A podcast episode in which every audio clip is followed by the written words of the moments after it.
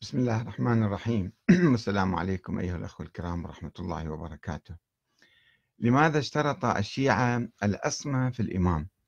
إذا كانوا يعاملون المرجع كالمعصوم وهو غير معصوم. هذا سؤال موجه من الأخ ناظم أبو فارس.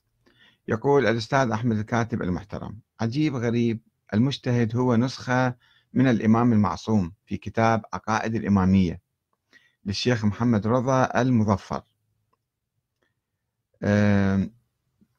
وينقل نص من الشيخ مظفر اللي هو شائع بين الشيعة هذه الأيام أو منذ أن كتب هذا الكتاب. وقبل ذلك يقول وعقيدتنا في المجتهد الجامع للشرائط. يعني مجتهد وعادل. أنه نائب للإمام عليه السلام في حال غيبته. عن الإمام المهدي يعني يقصد. وهو الحاكم والرئيس المطلق. له ما للإمام في الفصل في القضايا والحكومة بين الناس. هو يجي يحكم ويقضي بين الناس. والراد عليه راد على الإمام.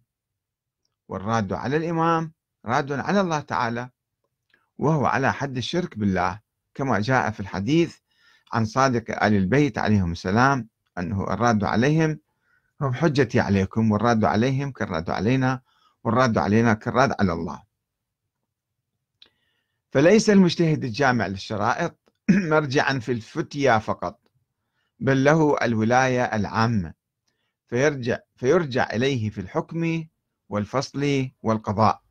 وذلك من مختصاته لا يجوز لأحد أن يتولاها دونه إلا بإذنه. كما لا تجوز إقامة الحدود والتعزيرات إلا بأمره وحكمه. ويرجع إليه أيضا في الأموال التي هي من حقوق الإمام ومختصاته. وهذه المنزلة أو الرئاسة العامة أعطاها الإمام عليه السلام للمجتهد الجامع للشرائط ليكون نائبا عنه في حال الغيبة ولذلك يسمى نائب الإمام. الأخ ناظم أيضا يضيف يقول الذي أتعجب آه، منه أن هذا الكلام لم يرد في كتاب مغمور لمؤلف غير معروف بل هو كتاب رسمي حاز على موافقة المراجع ويعتبره الناس كتابا تعريفيا مبسطا لعقيدة الإمامية ومقدمة ومدخلا لها. فالمبتدئ في هذا المذهب يقرأ هذا الكتاب قبل أن يغوص في بطون الكتب القديمة. وإذا به يجعل الأشخاص العاديين نسخا تعوض أو تعوض عن المعصومين. مثل مثل المعصوم صار درجته ومكانته وصلاحياته ومؤهلاته نفس الإمام المعصوم. وفي هذا إضلال للعوام والبسطاء من الناس ما لا يخفى كما يقول الأخ ناظم أبو فارس. في الحقيقة لا يزال لا يزال بعض المراجع يقولون بهذا القول. الشيخ اليعقوبي حتى السيد السيستاني السيد الشيرازي كان يقول السيد محمد تقي المدرسي مراجع آخرون يقولون بذلك. وهذا فكر ما يسمى بولاية الفقيه اللي طرح منذ حوالي 200 سنة. فكان في نقاش حول أنه عنده ولاية ولا ما عنده ولاية. آه، مو قول كل علماء الشيعة. السيد الخوئي مثلا اللي هو محقق كان كان يرفض هالأحاديث اللي يستندون عليها. والشيخ الأنصاري من قبل قبل 150 سنة أيضا من كبار علماء الشيعة رفض هاي نظرية ولاية الفقيه وقال هاي نظرية دون إثباتها خرط القتاد قتاد نوع من الشوك القاسي جدا. واحد يجي يخرط الشوك هذا كلش صعب. فدون إثباتها خرط القتاد مثل هذا أنه ما يمكن إثبات هذه النظرية. ولكنها نظرية موجودة مع الأسف. وفي إيران تطورت هذه النظرية. فصارت أنه الولاية للمرجع أو القائد مو باعتباره نائب الإمام. الحجتية يقولون ذلك. تيار بإيران اسمهم الحجتية يقولون أنه المرجع هو نائب الإمام ويحكم باسم الإمام. وقبل فترة قبل الثورة هؤلاء الحجتية كانوا يحرمون إقامة الدولة إلا أن يظهر الإمام. كما كان مراجعنا السابقين بالستينات وقبل ذلك يرفضون إقامة الدولة ويحرمون الشورى حتى.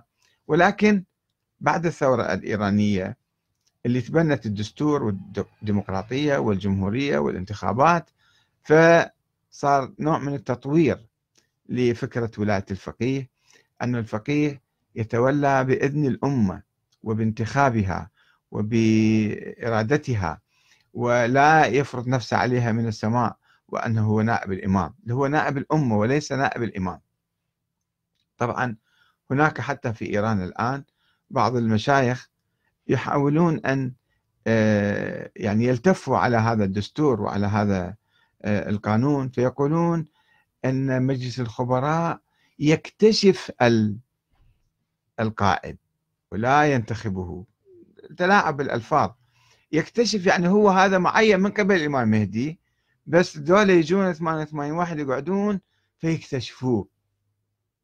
هذا كلام واهي يعني ما له مستند. بعض المشايخ يتفلسفون بهالكلام هذا. ف بالحقيقة هذا الكلام ما له أساس. يعني هو يعتمد على ماذا؟ أن الإمام الصادق مثلا كما يقول آه، الشيخ محمد رضا المظفر أو بعض أصحاب نظرية ولاية الفقيه أن الإمام الصادق قال أنه الإمام الصادق ما عين أحد من من تلاميذه مثلا أو العلماء والمجتهدين ما كان أكو اجتهاد ذيك الأيام في زمن الصادق. أن العلم عند الإمامية يأخذوه من الأئمة والأخبارية حتى الآن يرفضون الاجتهاد ويقولون إحنا نأخذ علم علم الدين فقط من الأئمة. فعندنا شيء اسمه اجتهاد جديد. الاجتهاد ما كان موجود في مفهوم السابقين لا في زمن الإمام الصادق ولا حتى في زمان الغيبة الصغرى كما يقولون في القرن الرابع. إنما شيء حادث جديد. كان أكو رواة أحاديث. ما كان عندنا مجتهدين. فالمجتهد الجامع للشرائط هاي مصطلح حديث هذا صاير عندنا. طيب. وأنه الإمام الصادق قال نفترض حديث واحد ينقل كيف نحن نبني نظام سياسي وعقيدة على فد حديث ضعيف آحاد خبر آحاد. ما نعرف هذا حديث مدى صحته قد ثم الإمام الصادق هل هو نبي؟ حتى عندما يقول لنا فد كلام صار وحي من الله الراد عليهم كالراد علينا. هذا حديث مو من الإمام الصادق أعتقد مشتبه هذا محمد رضا المظفر. ينسب إلى آه، الإمام الثاني عشر اللي هو ما موجود ولا مولود. حديث مفتعل مختلق. آه، وأما الحوادث الواقعة فارجعوا فيها إلى رواة حديثنا. هذا فقط الموجود. ارجعوا فيها إلى رواة الحديث اسألوهم. مو هم أولياء عليكم؟ يعني الاستفادة من هذا الحديث لتكوين نظرية سياسية وجعل هذا هؤلاء المراجع هم فوق الأمة. هذا مو صحيح. فالإمام الصادق كيف يمكن ينطق بهذا الكلام؟ لو افترضنا لو افترضنا الإمام الصادق. هو هو الإمام الصادق نبي مو نبي. عنده وحي من الله؟ ما عنده وحي من الله. عليه نص من النبي؟ ما لا يوجد عليه نص من النبي. ولا من أبيه الباقر. والباقر ما عليه نص من من من أبيه. الإمام زين العابدين لا يوجد عليه لا نص ولا وصية. هو عالم من علماء أهل البيت. عالم عالم رباني فقط مو أكثر من هذا. لا وحي عليه ينزل ولا ملائكة تنزل عليه ولا عنده علم لدني ولا يوجد عليه أي نص ولا أي وصية. فكيف نعتبر كلامه إذا قال وبصورة مطلقة الراد عليهم؟ طب هم المجتهدين مثلا شوف التناقض الموجود بالحديث إيش قد المجتهدين يجتهدون يخطئون ويصيبون. فشلون إحنا نعتبر كلامهم مثل العلم اللي نزل على النبي مثلا أو على الأئمة على افتراضي ينزل عليهم علم؟ والراد عليهم يصير راد على الله. ليش؟ هو يخطئ يشتبه يخون يفسق عنده هوى. ناس عاديين. بس درسته كم مسألة صار معصوم يعني؟ فلماذا اشترط الشيعة العصمة في الإمام؟ ليش من ذاك اليوم الجدل اللي سووا لنا إياه قبل 1300 سنة أنه الإمام يجب أن يكون معصوم ومعين من قبل الله. لماذا هذا الشرط؟ قالوا لأن الحاكم قد يفسق قد يضل قد يأمر بالباطل. زين نفس الشيء المرجع هم نفس الشيء. المرجع درس له كم كتاب وصار مرجع وصار مجتهد.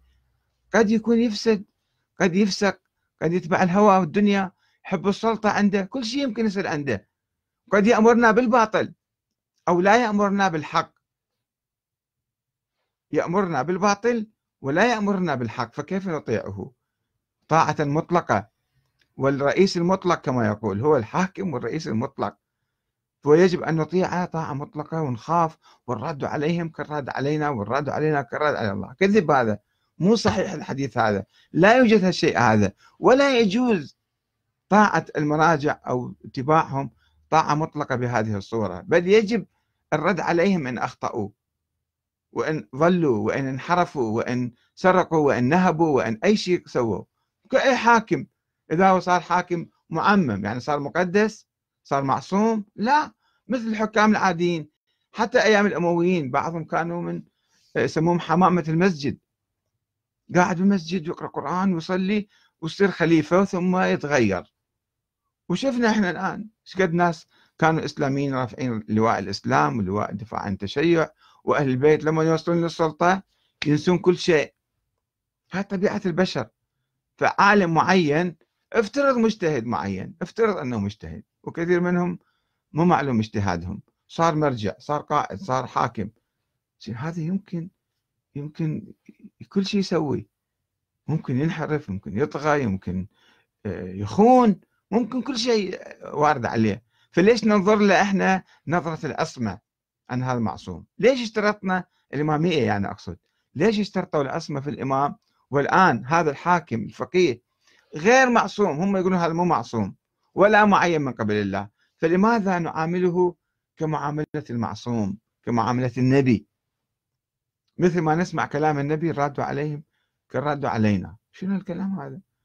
كلام مو معقول جدا ويخالف القرآن ويخالف العقل ويخالف المنطق. فالعلماء ليسوا معصومين ولا حكام ولا نواب الإمام عليه السلام والإمام أصلا ما موجود ولا مولود ولا له دور في الحياة. وإنما ناس بشر عاديين قابلين لكل الأخطاء ولكل الانحرافات. قابلين ما أقول هسه فلان واحد مخطئ أو فلان واحد مثلا منحرف لا. أقول ما دام هذا الاحتمال موجود لا يجوز أن ننظر للفقهاء أو المجتهد الجامع للشرائط كأنه صار معصوم وكأنه وحي ينزل عليه. لا يجب أن نمارس دورنا تجاهه.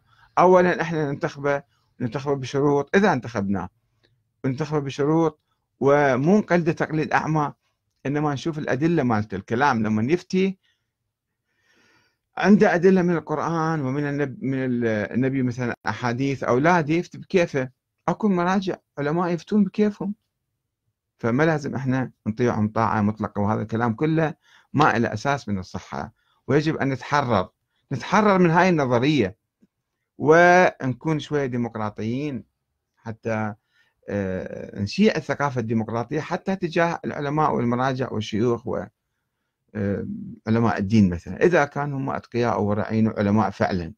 ما يجوز اتباعهم اتباع أعمى وطاعتهم طاعة مطلقة والخضوع لهم بهذه الصورة والنظر إليهم بتقديس مزيف يعني. والسلام عليكم ورحمة الله وبركاته.